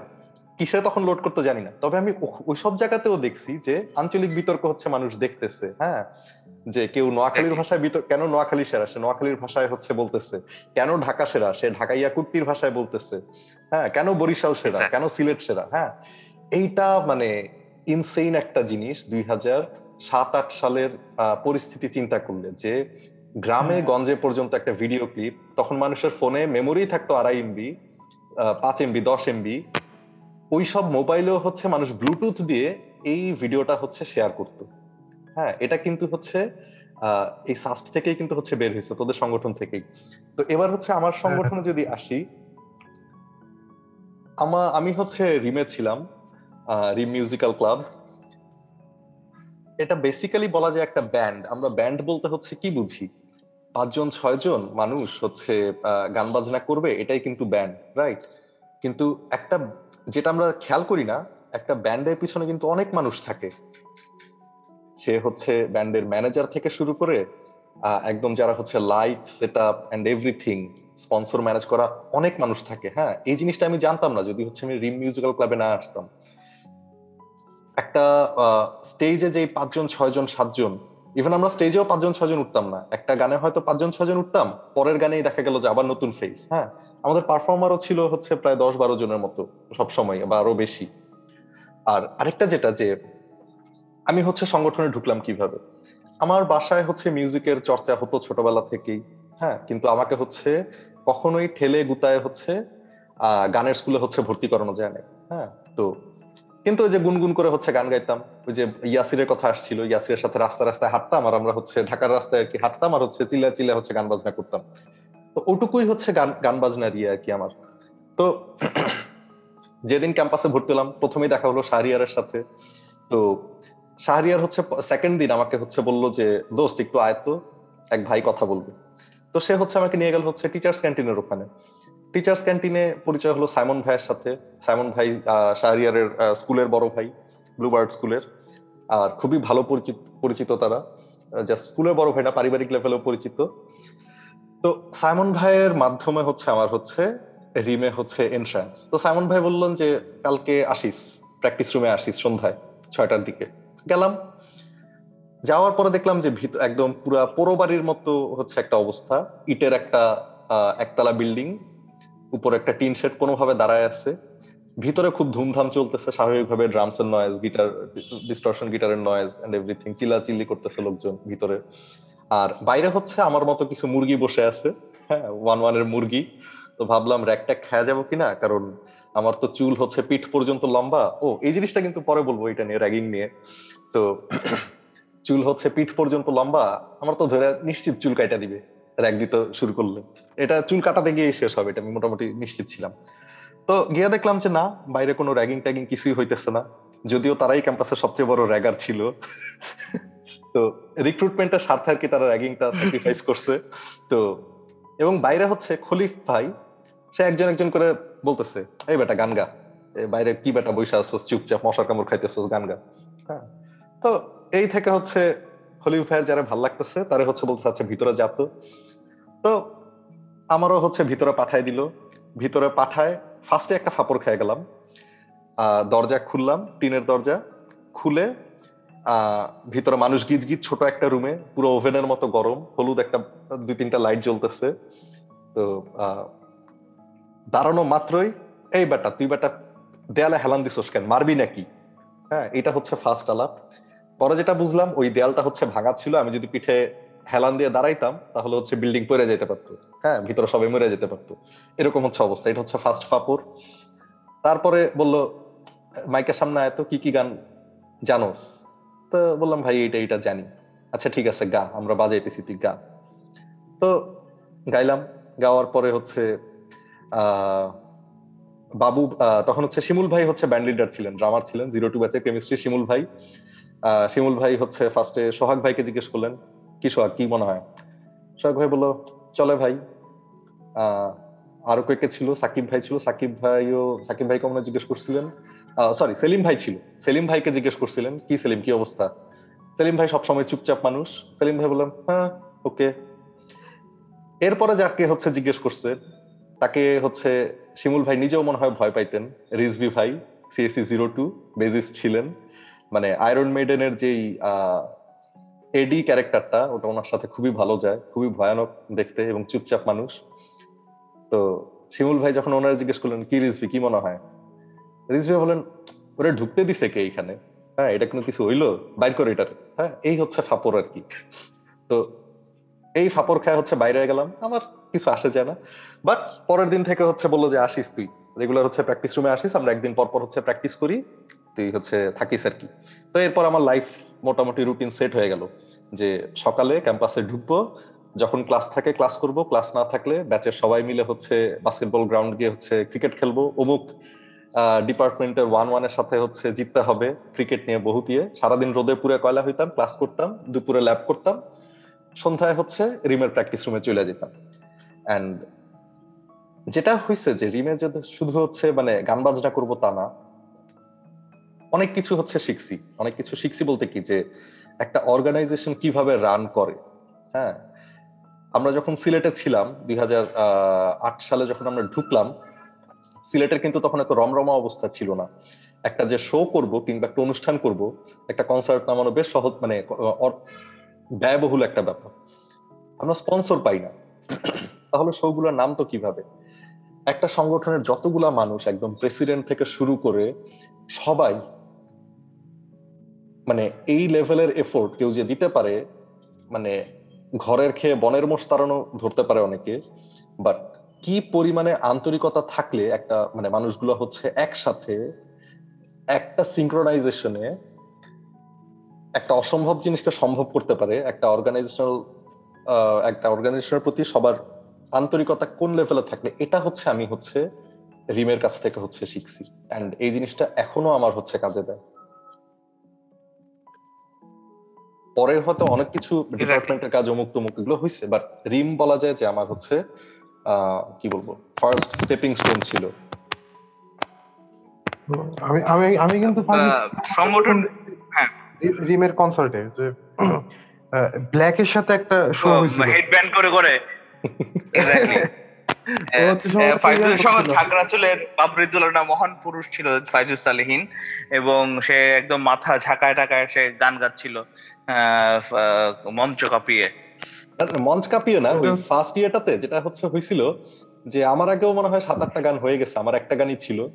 তো আমি যেটা খেয়াল করলাম যে ব্ল্যাকের গান হচ্ছে নেমেসিসের গান হচ্ছে আর্টসেলের গান হচ্ছে, কিন্তু ক্রাউড হচ্ছে খুব একটা মানে বসে আছে। এখন একজন মানুষ কনসার্ট দেখতে গেছে, সে বসে বসে কনসার্ট দেখবে, এটা আর কি আমি মাইনে নিতে পারতেছিলাম না। তো আমি গিয়ে হচ্ছে একটা পাকনামি করছিলাম স্টেজে উঠাই ফার্স্টে বলছিলাম, কি ভাই কনসার্ট দেখতে আসছেন? বসে আছেন কেন? একটু হেলেন দুলেন, লাফালাফি করেন একটু হ্যাঁ? তো এই বইলা হচ্ছে তারপর হচ্ছে গান বাজনা হইল। নামার পরে হচ্ছে আমাকে সম্ভবত সোহাগ ভাই নাকি কে একজন কেউ একজন হচ্ছে বলছিল সাইমন ভাই কেউ একজন বলছিল একটু বেশি হয়ে গেল না স্টেজে উঠে একটু কথা কম বলিস মাইক টের খাইতে পারো আমি হেড ব্যাঙ্গিং করি না এটা আমার কারণ হেড ব্যাঙ্গিং ক্যাম্পাসে শুরু করছিল অয়ন। তো ইয়া আমরা আমরা আমি যদি একটু বলি সে সংগঠনের হিসাবটা দেখলাম। সে আহ, এই একটা জায়গা আমার মনে হয় আমার সঙ্গে তোদের দুজনে কিছুটা মত পার্থক্য হতে পারে। হোয়াট অ্যাবাউট র্যাগিং র্যাগিং এর ব্যাপারে আমাদের Ragging এর ব্যাপারে আমি একটু আমি আমি একটু বলি। প্রথম কথা হচ্ছে আমি কিন্তু ক্যাম্পাসে র্যাক খাই নাই। এটা মানে স্ট্রেঞ্জ হইলেও সত্যি আমি আসলেও র্যাক খাই নাই।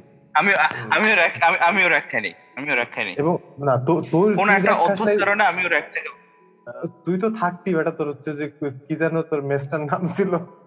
ওই মেসে তো র্যাগ হইতো ও আচ্ছা আচ্ছা এখানে একটু বলা দরকার। না না, মেসে না, আমি ইনফ্যাক্ট ডিপার্টমেন্ট থেকেও র্যাক খাই নাই। আমি উঠে আসছি, আমি যেদিন প্রথম ভার্সিটিতে ভর্তি হতে আসি, সেদিন আমার এক ফ্রেন্ড আগে থেকে পরিচিত ছিল। তার এক বড় ভাই পরিচিত পরিচিত ছিল সাস্টার হলে। সেই বড় ভাই তার এক পরিচিত মেসে আমাদেরকে উঠালো। তো উঠানোরও প্রায় ঘণ্টা তিনের পর আমরা বুঝতে পারলাম, আমরা আসলে সামহাও শিবিরের মেসে গিয়ে উঠছি। তো এটা আসলে আমি আসলে হজম করতে মানে ইয়ে হয়েছে আমার। তো আলটিমেটলি আমি এক সেমিস্টার পরেই ম্যাথসটা চেঞ্জ করি এবং আমরা আমরা একটা বলা রাখা দরকার। ফার্স্টে আসলে আবাসিক হলের সংখ্যা খুবই কম। সো আমাদের প্রায় seventy five percent student seventy seventy five percent student আসলে বিভিন্ন মেসে থাকতো। এবং মেসগুলো মদিনা মার্কেট, পাঠানটোলা এমনকি আহ, আম্বরখান আহ, বিভিন্ন জায়গায় মেসগুলো থাকতো ভার্সিটি পিছনে প্রচুর থাকতো 75 সুরমা ভার্সিটি পিছনে বাজার। তারপর তপবন।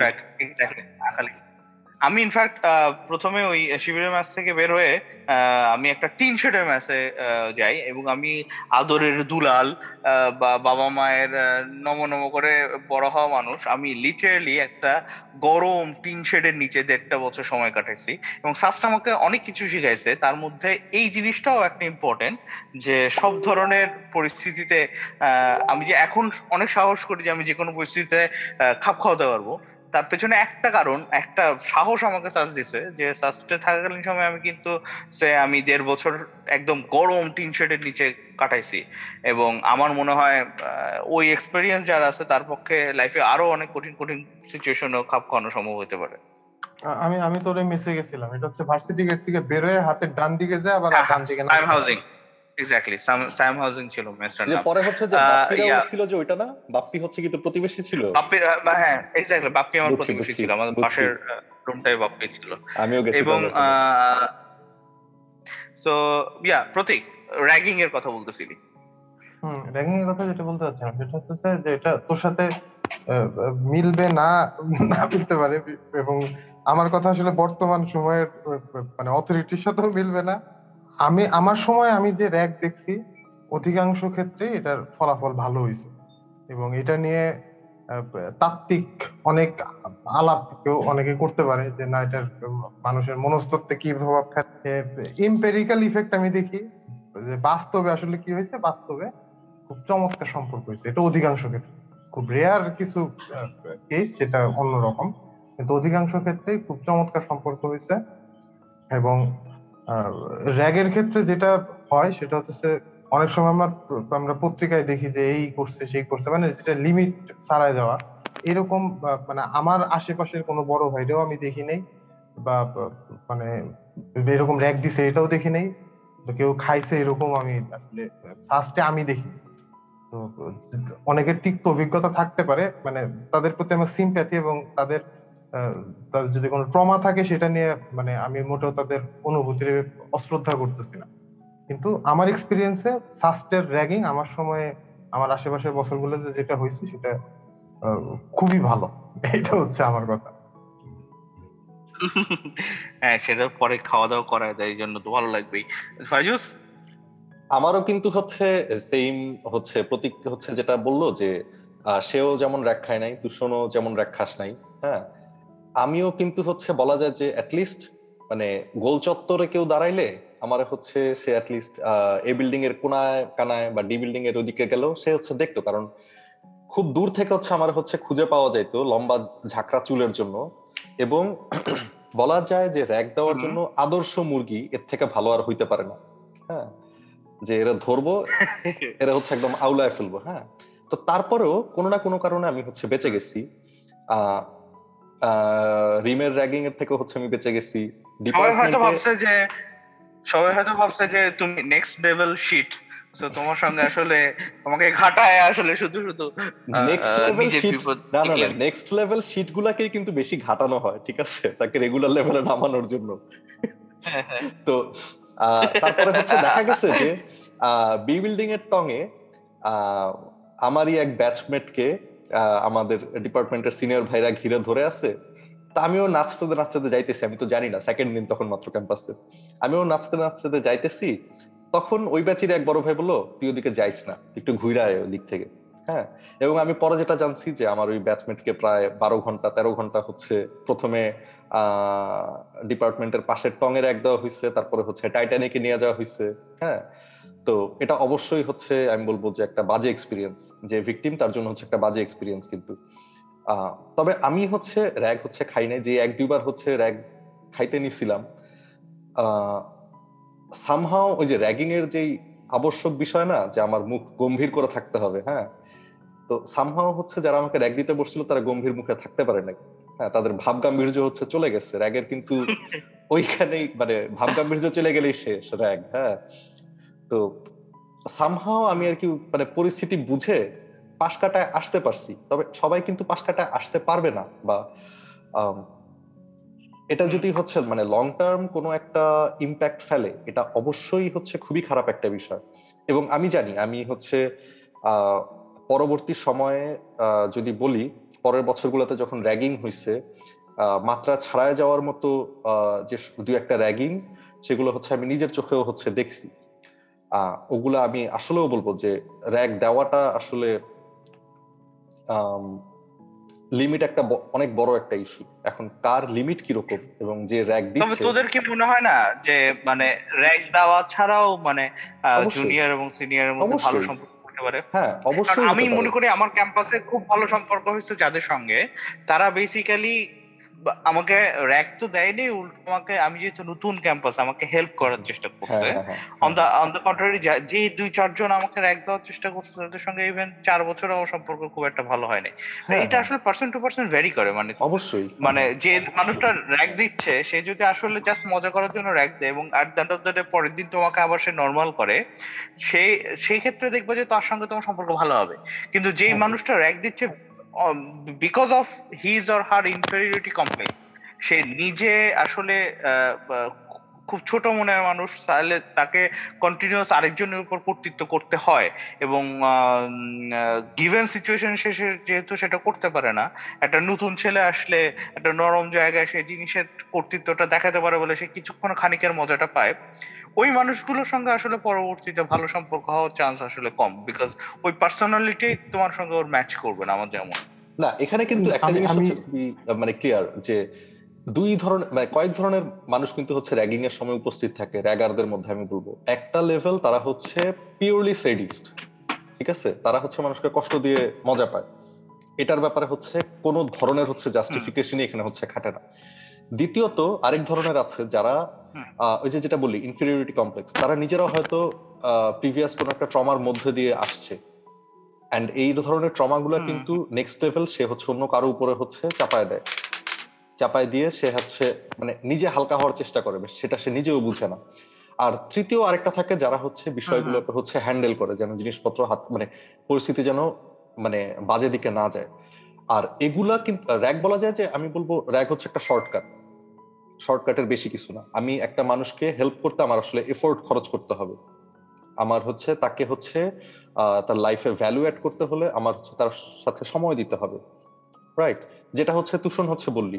হ্যাঁ যে যাদের যাদের সাথে হচ্ছে তোর পরিচয়টা হয়েছে তারা কিন্তু তোকে ক্যাম্পাসে কি বলব? অ্যাডজাস্ট করতে কিন্তু হেল্প করছে। নট হ্যাঁ শুধু যে অ্যাডজাস্ট করতে হেল্প করছে অনেকে না হয়তো তোর হচ্ছে মানে বুদ্ধিবৃত্তিক লেভেল অন্য লেভেলে নিয়ে গেছে পরবর্তী সময়। কিন্তু এটা কিন্তু একটা সময় সাপেক্ষ ব্যাপার রাইট হ্যাঁ তুই শোন কি জানি বলতেছিলি? আচ্ছা আমি আমি আর এখানে আমি সেটাই বলতেছি। প্রতীক হ্যাঁ আমি আমি বলতেছিলাম সেটা হচ্ছে যে তোরা যেটা মানে যে আলোচনাটা করলি এটার সাথে আমি সম্পূর্ণ একমত।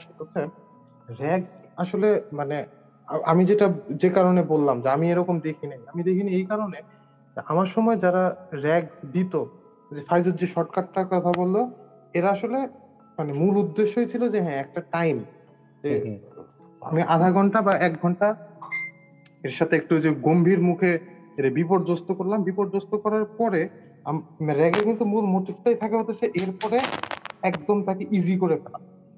তো যখন হচ্ছে যে যার ইজি করে নেওয়ার মানসিকতা নাই বা যে যার এই মানসিকতা নাই যে এই মানুষটাকে আমি আপন করে নিব তার র্যাগ আসলে এটা মানে ইয়াই হবে মানে অত্যাচারের পর্যায়ে চলে যাবে। এই ব্যাপারে আমারও কোনো ইয়া নেই ডাউট নেই। তবে হচ্ছে যে আমি যেটা বললাম যে আমি যেটা দেখছি যে অধিকাংশ ক্ষেত্রেই মানে প্রায়- সব ক্ষেত্রে যেটা হয়েছে সেটা হচ্ছে এই আধা ঘণ্টা এক ঘণ্টা মানে যে কি বলে গম্ভীর মুখে একটা মানে কপট একটা ইয়া ধরে রেখেছে এই সেই একটা মানে বিড়ম্বনার মধ্যে ফেলা। ওইটার মানে মূল টার্গেটটাই ছিল যে ওই এক ঘণ্টা শেষ হওয়ার পরের যে সময়টা আসবে ওই সময় থেকে এর ভবিষ্যৎটাই ছিল আসলে ওই এক ঘণ্টার মূল উদ্দেশ্য হ্যাঁ ওই সময়টা অনেকে কিন্তু পরে যেতে যেতে র্যাক খাইতো কারণ সে হচ্ছে এই পুরো প্রসেসটা হচ্ছে সে এনজয় করা শুরু করছিল। প্রথম একটা হ্যাঁ, র্যাক খাওয়ার হ্যাঁ, পরে দুইটা র্যাক খাওয়ার পরে। এরপর সে এবং এরকম এরকম মানুষদের র্যাক দেওয়া যেত না। হ্যাঁ এক্স্যাক্টলি যে মানে র্যাক খাওয়া খাইতে চাইতো। মানে এর র্যাক কীভাবে দিবে? মানে একটা পর্যায়ে হাসি হাসবে ইয়া হবে। এখন হ্যাঁ, তোর হ্যাঁ। যদি টর্চার করার ইচ্ছা থাকে সেটা অন্য বিষয়। হ্যাঁ। সেটা তো আসলে মানে এটা আসলে কোনো ইয়েতে জাস্টিফিকেশনই পড়ে না। র্যাগ বা ওটা- ওটা জাস্ট টর্চার ওটা র্যাগিং এর মধ্যেও পড়ে না আসলে। torture, ragging এর মধ্যে পড়ে তবে র্যাগিং এর একটা আমি হচ্ছে আমি হচ্ছে পজিটিভ সাইড হচ্ছে বলব আমি। সেটা হচ্ছে যে একটা ভার্সিটির এনভায়রনমেন্ট কিন্তু বাইরের এনভায়রনমেন্টের চেয়ে অনেক আলাদা। হ্যাঁ? এবং এই বিষয়টা একজন নতুন যে আসছে ক্যাম্পাসে তার কিন্তু ধরে উঠতে পারার কথা না। বা ধরে উঠতে পারলেও অনেক সময় লাগার কথা। র্যাগিং এর একটা বিষয় হচ্ছে কমন তাকে হচ্ছে সাইকোলজিক্যালি হচ্ছে কমপ্লিটলি ডিকনস্ট্রাক্ট করা, যেন হচ্ছে সে আবার নিজেকে মানে তৈরি করতে পারে, ভেঙে গড়ে- তোলা আর কি। এখন কোন কোন ক্ষেত্রে এই গড়ে তোলার ক্ষেত্রটাতে আশেপাশের যারা হচ্ছে আছে বা সিনিয়র বেশিরভাগ ক্ষেত্রে সিনিয়র তারাই হচ্ছে একটা হচ্ছে কখনো কখনো ডিরেক্ট ইনডিরেক্ট ইম্প্যাক্ট রাখে, কখনো কখনো একজন ডিকনস্ট্রাক্ট হওয়ার পরে সে নিজেই কিন্তু নিজেকে আবার হচ্ছে গড়ে তুলে। আচ্ছা ঠিক আছে। আমাকে এইভাবে এই জিনিসটা করতে হবে, ওইভাবে ওই জিনিসটা করতে হবে। তো অনেক ক্ষেত্রে কিন্তু আমি এরকমও দেখছি যে একটা মানুষ আমার নিজের কথাই বলি। আমি কলেজ লাইফে এই যে তুষন যে বলল না যে ঝাঁকড়া চুলের একটা ছেলে বসে থাকতো হ্যাঁ আমি কিন্তু কলেজে হচ্ছে খুবই ইনঅ্যাক্টিভ একটা হচ্ছে ছেলে হচ্ছে ছিলাম। ইভেন স্কুলেও খুবই ইন্ট্রোভার্ট ইন্ট্রোভার্ট বলব না ইনঅ্যাক্টিভ বলব। আমার কলেজে পরিচিতের গন্ডি ছিল আমাদের যেহেতু কলেজের সিট আর কি ফিক্সড ছিল, আমার সামনের এক টেবিল এবং পিছনের দুই টেবিল এবং আমার নিজের টেবিল চার টেবিলের মধ্যেই, চার টেবিলে তিন, চারা বারো জন। আমি ছাড়া এগারো জন। এই এগারো জনে আমার হচ্ছে গন্ডি আবদ্ধ ছিল। আর এর বাইরে ছিল, চিটাগং থেকে আসছিলাম। চিটাগং এর আর যারা ফ্রেন্ড ছিল, তারা অন্যান্য অন্যান্য গ্রুপে ছিল আর কি, অন্যান্য সেকশনে ছিল। ওদের পাঁচ, ছয় জন সাতজন আটজন এই। সো এই বিশ জনের মধ্যে আমার পুরো কলেজ লাইফ হচ্ছে শেষ হয়ে গেছে, যেটা খুবই বড় একটা আমি আমার আমি বলব আমি মিস করছি। নটরডেম কলেজের মতো একটা জায়গা থেকে আমি হচ্ছে এটার কমপ্লিট এসেন্সটা হচ্ছে আমি নিতে পারিনি। কিন্তু যখন হচ্ছে আমি সাস্টে আসলাম, আমার, আমি আমার কমপ্লিট সাইকোলজি হচ্ছে আমি আমার হচ্ছে ভেঙে ফেলতে হয়েছে আমি হচ্ছে নিজের থেকেই ভাঙছি, আমার এক খাওয়া লাগে না এবং তারপরে হচ্ছে আমি আবার হচ্ছে বুঝছি, শিখছি, আগ্রহ দেখাইছি এটা করার, ওটা করার। এটাই এখন কেউ হয়তো নিজে থেকে ডিকনস্ট্রাক্ট হয়, কাউকে হয়তো ডিকনস্ট্রাক্ট করা লাগে। তার নেক্সট লাইফটার জন্য তাকে প্রিপেয়ার করার জন্য। কারণ এই নেক্সট লাইফটা কিন্তু শুধুমাত্র ভার্সিটিতেই শেষ হয়ে গেল, তা না। পরের ক্যারিয়ার ফ্যামিলি সব জায়গায় কিন্তু এটার একটা রেশ হচ্ছে, থেকে যায়। আমরা ক্যাম্পাসে চার বছর, পাঁচ বছর, ছয় বছর থেকে এটা রেশ কিন্তু এর পরেও থেকে যায়। সো সেই দিক থেকে আমি বলব এই যে র্যাগিং এর যেই কমন যে বিষয়টা, যে সাইকোলজিক্যালি একেবারে ভেঙে ফেলা, ভেঙে আবার গড়ার একটা পথ দেখানো, কিংবা নতুন ভাবে নিজেকে গড়ে তোলার একটা সুযোগ সৃষ্টি করা আমি বলব এটা হচ্ছে খুবই দরকারি। এটা র্যাগের মাধ্যমে হোক কিংবা বুদ্ধিবৃত্তিক আলোচনা, এটা আতেলীয় মনে হইতে পারে। এই এই জিনিসটা আমি করছি। আমি হচ্ছে মানে করা ধরনের র্যাগে উপস্থিত ছিলাম, আবার বসে বসে জাস্ট হচ্ছে একটা মানুষের সাইকোলজি নিয়ে পেঁচাইছি যে তুমি এটা কেন বললা? এটা কেন ঠিক? এটা কেন বেঠিক? তুমি তুমি জাস্টিফাই করো। কেন তোমার জাস্টিফিকেশনটা ঠিক? কেন তোমার জাস্টিফিকেশনটা ঠিক না? এই হচ্ছে পেঁচাইছি। পেঁচানোর পর একটা সময় গিয়ে সে হচ্ছে এক সময় বলল যে, আমি তো জিনিসটা এইভাবে ভেবে দেখিনি। আচ্ছা ঠিক আছে, ভেবে দেখো। এই ধরনের আপেল মার্কা র্যাগও হচ্ছে আমি দিছি যেখানে দেখা যেত যে আমি আর একজন দুজন ছাড়া আর কেউ থাকতো না। কারণ এই ধরনের র্যাগে হচ্ছে কেউ মজা পায় না। এখানে হচ্ছে ইয়ে নাই, কি বলব, গ্ল্যামার নাই এই ধরনের র্যাগে। হ্যাঁ। আচ্ছা আমরা তিনজন কথা বলতে গেলে আগামী তিন দিনও কথা শেষ হবে না। আমি যদি শেষ করার একটা জায়গায় আসতে চাই, সাস নিয়ে কমপ্লেন যে কোনো একটা কমপ্লেন যেটা মনে হয় যে সাস সাস্টের কাছে এই কমপ্লেনটা সারা জীবন থাকবে। প্রতীক। কমপ্লেন সাস্টের কাছে আসলে মানে কমপ্লেন করার মতো কিছু নাই। যেটা সবাই জানে আমার পরিচিত যারা সাস্টের সেটা হচ্ছে সাস্টের সবচেয়ে খারাপ এক্সপিরিয়েন্স যেটা আমাদের পেট্রোলিয়ামের জিরো সেভেন ব্যাচের ক্ষেত্রে হয়েছে ইনফ্যাক্ট আমাদের গোল্ডেন ব্যাচ আমাদের আগে পরের একটা পরের ব্যাচে দু একজন সাফার করছে আমাদের ডিপার্টমেন্টের টিচারদের কারণে। টিচারদের কারণে বললে একদম ভুল হবে। এটা একদম স্পেসিফিক্যালি দুই একজন টিচারের কারণে। ইনফ্যাক্ট শেষ দিকে অন্যান্য টিচাররা স্পেশালি আমাদের সিনিয়র যারা টিচার হয়েছিলেন, আমাদের বড় ভাই যারা টিচার হয়েছিলেন ওনাদের মানে একদম সরাসরি স্নেহ, ছায়া এবং সরাসরি এই হেল্পফুল অ্যাটিটিউডটা না থাকলে আমরা আসলে অনেকেই ডিপার্টমেন্ট থেকে পাশ করে বেরোতে পারতাম। তো আমার কাছে মনে হয় যে আমাদের ভিসি ছিলেন, সালেউদ্দিন স্যার। উনি একবার বলছিলেন যে, আমাদের ভার্সিটির যারা টিচার হয়, তাদের কিন্তু আসলে কোনো ট্রেনিং হয় না। অবভিয়াসলি তারা মেরিটোরিয়াস যারা একদম ফার্স্ট সেকেন্ড থার্ড এরকম যারা স্টুডেন্ট থাকে, তাদেরকেই টিচার হিসেবে নেওয়া হয়। কিন্তু তারপরেও স্টুডেন্ট লাইফ আর টিচিং লাইফ কিন্তু এক না। সেই জায়গায় টিচারদের একটা ট্রেনিং জরুরি এবং টিচারদেরকে স্টুডেন্টরা ইভালুয়েট করবে। এই সিস্টেমটা রান করাও জরুরি। তো সেই সময় উনি এটা চেষ্টা চেষ্টা করে পারেন নাই।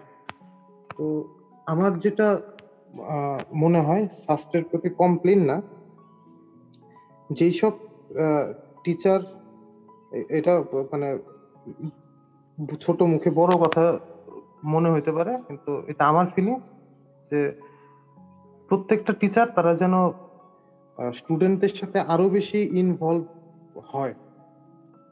এই ব্যবস্থাটা সামহাও করতে হবে।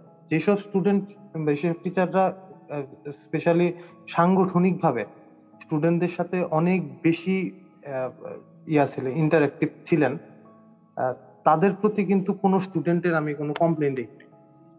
কারণ তারা স্টুডেন্টদের সাইকোলজিটা বুঝতেন তাদের সুবিধা অসুবিধা বুঝতেন তাদের শাসন করতেন তাদের আদর করতেন। সোজা কথা হচ্ছে যে তারা স্টুডেন্টরা মন থেকে তাদেরকে গাইড হিসেবে মানতেন তো এমন একটা ব্যবস্থা করা উচিত যাতে টিচারদের একটা ট্রেনিং এর ব্যবস্থা হয় এবং স্টুডেন্টদের সাথে কীভাবে তারা আরও বেশি ইন্টারঅ্যাক্টিভ হতে পারে এই বিষয়টা আসলে একটু নজর দেওয়া দরকার। না হলে যেভাবে আমরা দিনের পর দিন সোশ্যাল মিডিয়ার কারণে ইন্টারনেটের কারণে পারস্পরিক বাস্তব সম্পর্ক থেকে দূরে সরে যাচ্ছি সেই জায়গায় এরকম একটা ফর্মাল ক্লাসরুম সেটা এবং ফর্মাল সম্পর্ক সেটা আরও বেশি দূরত্ব তৈরি করতে পারে এবং আরও বেশি জুলুমের সৃষ্টি করতে পারে। কমপ্লেন না? মানে আমি কমপ্লেন কমপ্লেন করতে পছন্দও করি না। মানে আমার হচ্ছে এটা চাওয়া আর চাষের প্রতি ওকে ফাইজুস সাস্টের কাছে চাওয়া সাস্টের কাছে কমপ্লেন বা সাস্টের কাছে কোন সাস্টের কাছে মন খারাপ করে বলার মতো কিছু? সাস্টের কাছে আসলে আমার মন খারাপ করে বলার হচ্ছে আসলে তেমন কিছু হচ্ছে নাই। কারণ আমি হচ্ছে সাস্টের কাছে আমার যা এক্সপেকটেশন ছিল তার থেকে অনেক বেশি পাইছি। হ্যাঁ আমার অ্যাজ এ পার্সন আমি সাকসেসফুল না ফেইলিয়ার সেটা আসলে আমি বিচার করার কেউ না। তবে আমি যেটাই হই না কেন, এটা আমি বলব যে এটার ম্যাসিভ একটা পার্ট হচ্ছে সাস্টের কাছ থেকে আমার পাওয়া।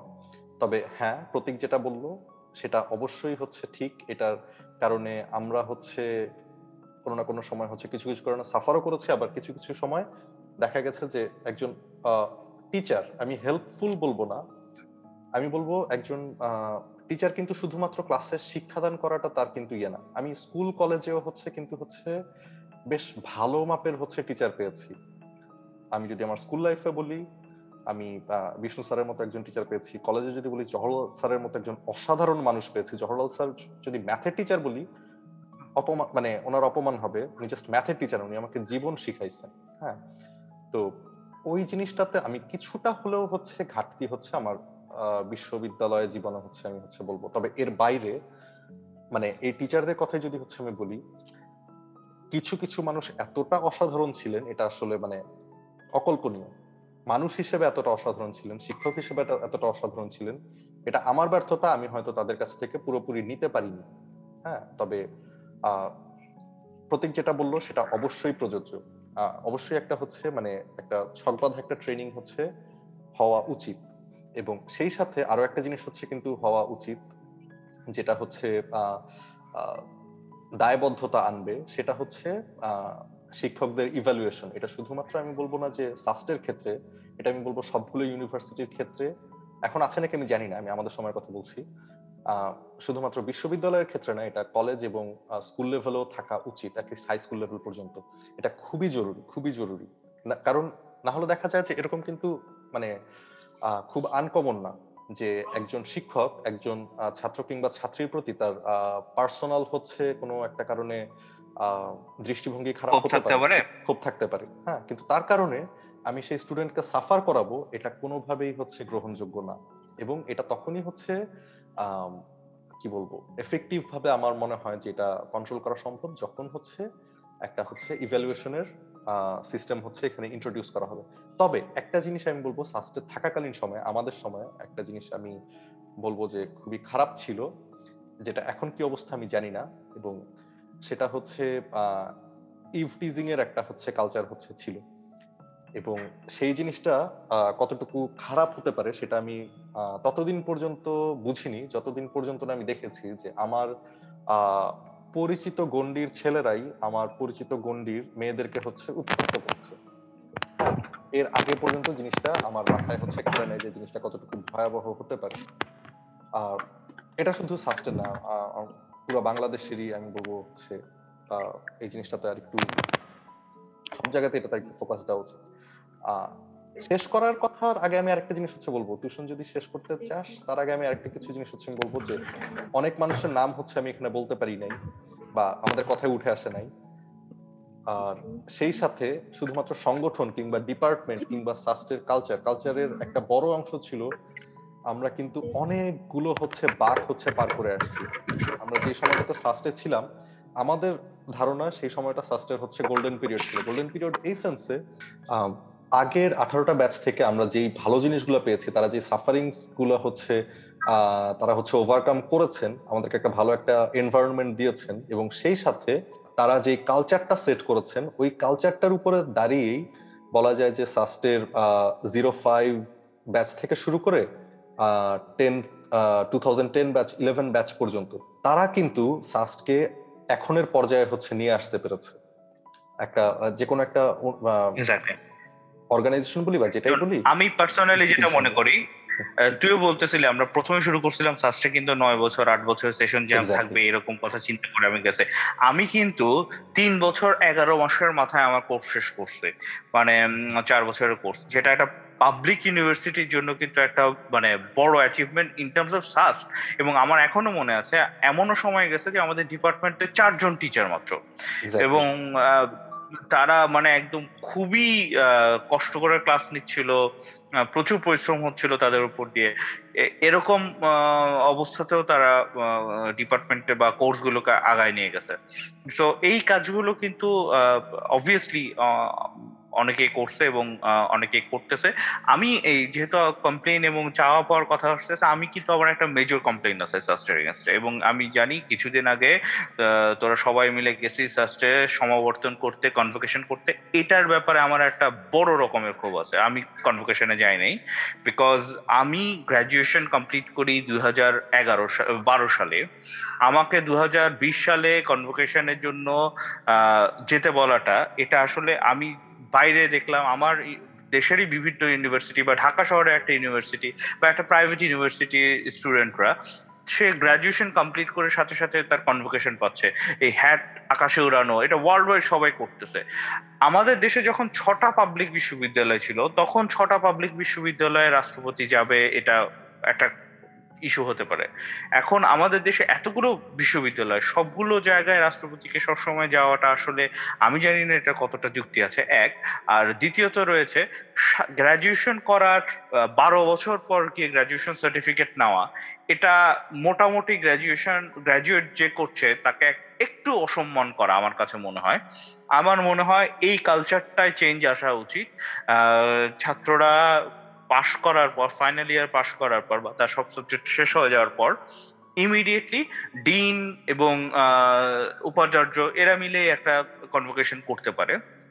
এবং তাতে করে আমার যে এডুকেশন লাইফটা শেষ হলো, এটা একটা অফিসিয়ালি শেষ হলো। আমাকে যেন চাকরি করতে একটা অ্যাপিয়ার সার্টিফিকেট নিয়ে যেন চাকরি করতে না হয় বা একটা টেম্পোরারি সার্টিফিকেট নিয়ে চাকরি করতে হচ্ছে বা অন্য কোথাও অ্যাপ্লাই করতে হচ্ছে। এই জিনিসটা আসলে আমার কাছে যথেষ্ট খারাপ মনে হয়েছে।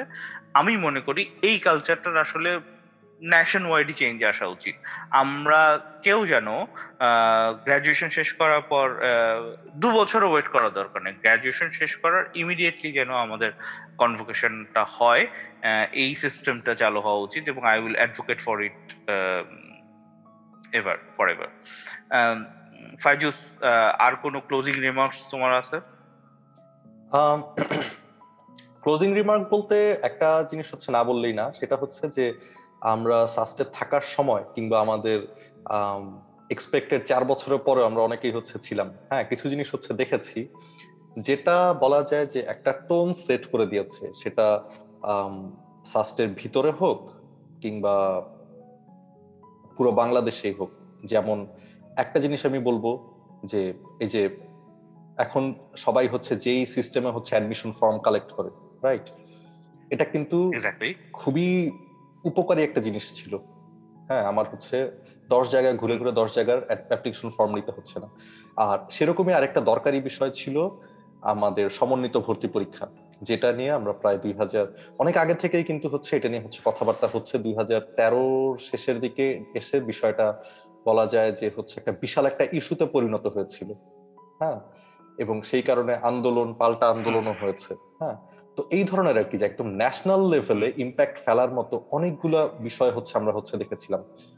একটা বিষয় আরেকটা বিষয় আমি বলি ফার্স্ট ইয়ার আমরা যখন ছিলাম তখন কিন্তু হচ্ছে ওই যে তত্ত্বাবধায়ক সরকার আমল ছিল তখন কিন্তু সভা সমাবেশ নিষিদ্ধ. ছিল। হ্যাঁ?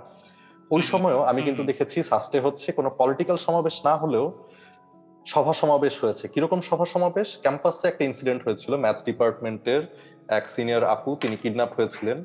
এবং ওনার একদিন দেড় দিন কোনো খোঁজ পাওয়া যাচ্ছিল না। ওই সময় কিন্তু টিচাররা স্টুডেন্টরা হচ্ছে শাস্ত্রের ভিতরে সমাবেশ করেছে। এবং একটা প্রবলেমের হচ্ছে সমাধান তারা কিন্তু হচ্ছে বের করে নিয়ে এসেছেন। এরকম অসংখ্য উদাহরণ হচ্ছে দেখা দেখা যাবে পাওয়া যাবে। এবং এই জিনিসটা আমার আমি আমি সাস্টে সাস্টে শিখেছি। আমরা সবাই বলি যে এই সমস্যা ওই সমস্যা অমুক সমস্যা তমুক সমস্যা।